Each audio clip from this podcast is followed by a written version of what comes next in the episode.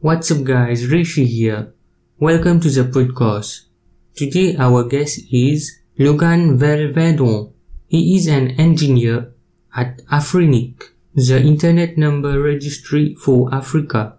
In this podcast, we cover web security elements such as TLS 1.3 and DOH. Yes. Uh, hi, Rishi. We are confirmed that we are all in a hackathon right now for the IETF 103.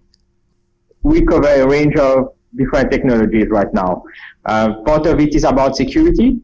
For example, there's a lot of work right now going on with TLS 1.3, which is the next generation successor to TLS 1.2.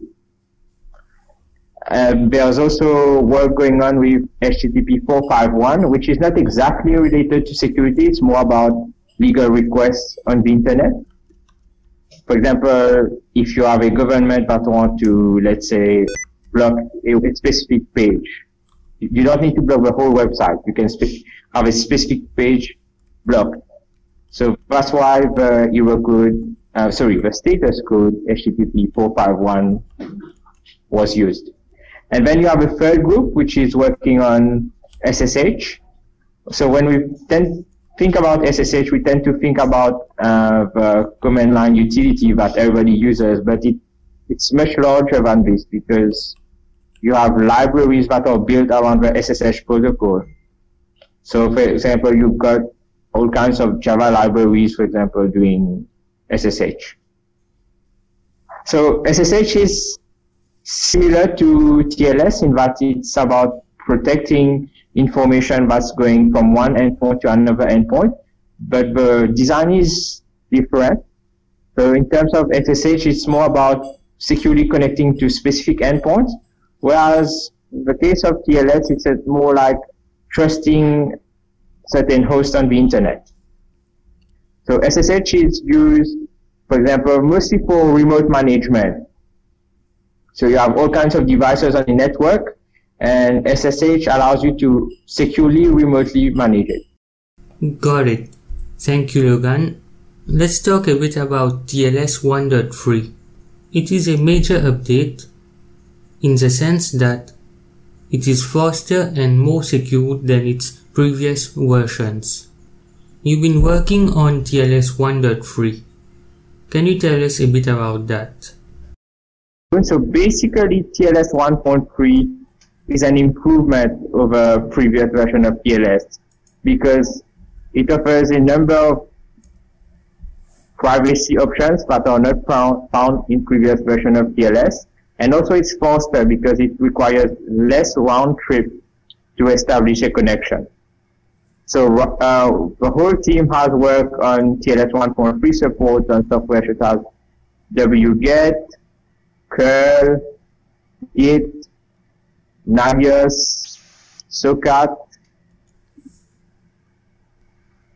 Just to give a little context to the audience, wget is a computer program that retrieves content from web servers using HTTP or FTP. On the other hand, curl is a computer program which provides a library and command line tool for transferring data using various protocols. Also, Git is a version control system which allows you to collaborate with people online.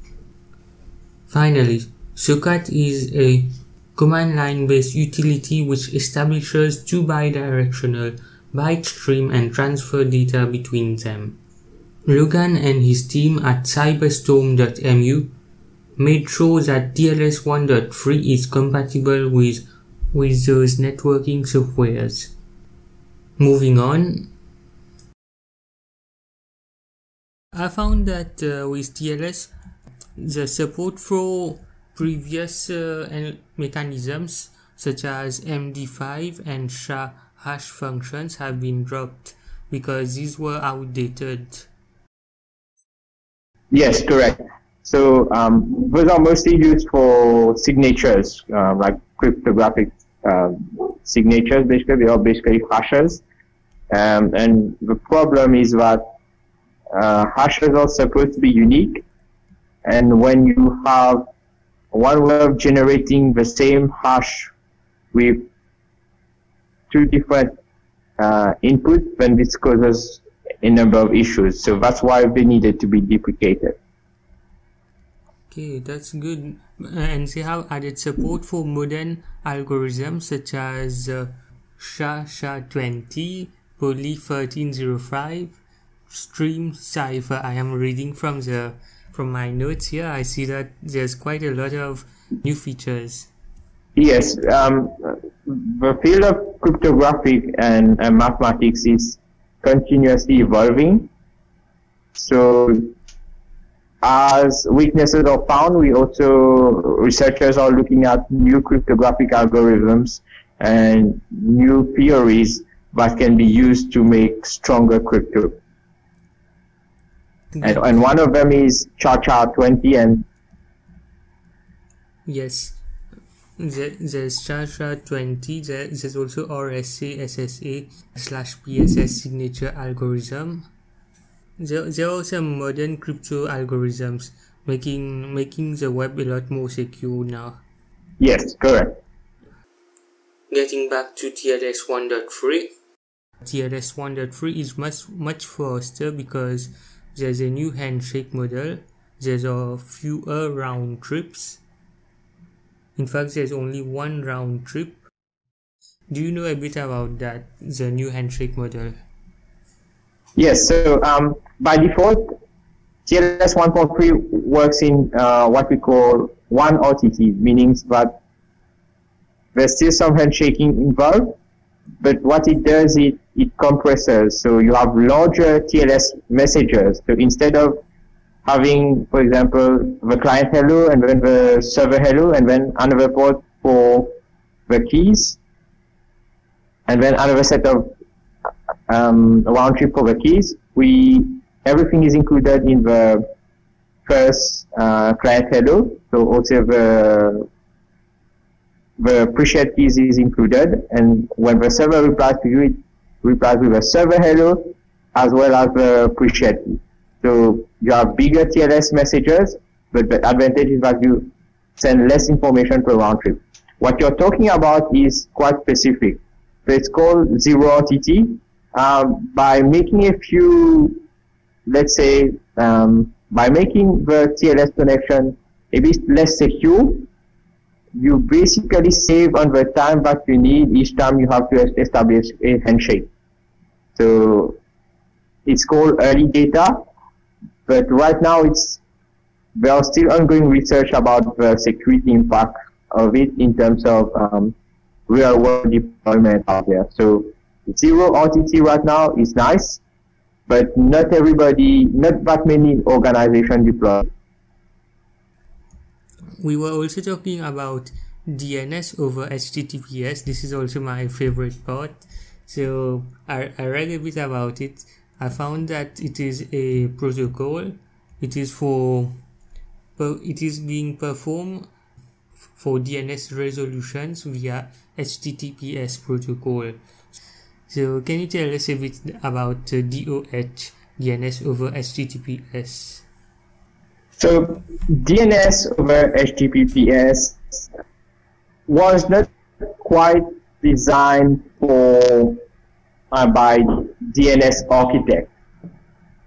So in terms of DNS engineering group, um, it's not, it's a quite a controversial standard, DOH.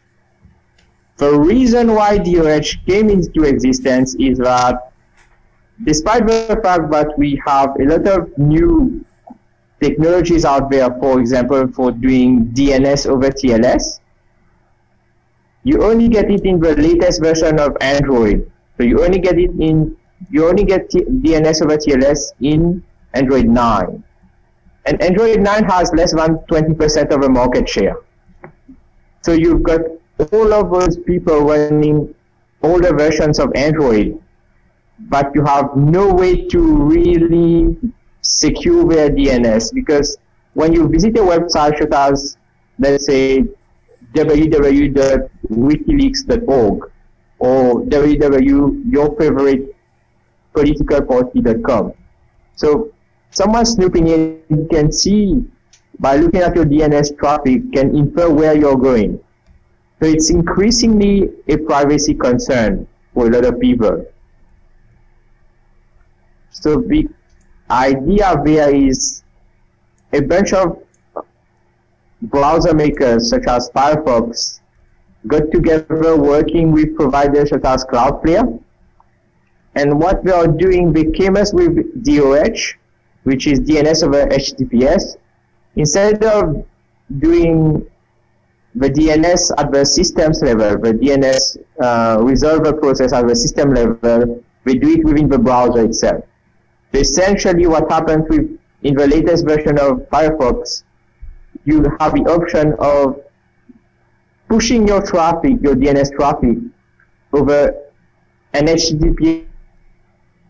Um, when you do that, it works.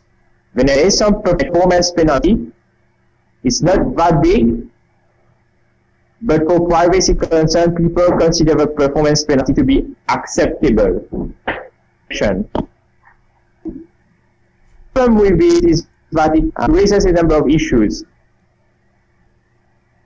Most people, they, they don't know where their DNS traffic is going. They are sure it's going to the ISP.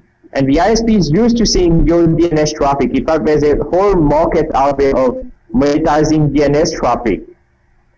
So previously, the money that was going in through ISPs by monetizing the DNS traffic could not be going there. So it could be going to a CDN provider. And this is causing a lot of friction. So it's not only a technical debate, it's also about a business debate. Uh, it's a bit about yeah, business correct. A business debate and Due to an internet connectivity issue, Logan could not be heard properly, so I'm going to clarify what he meant in the next minutes.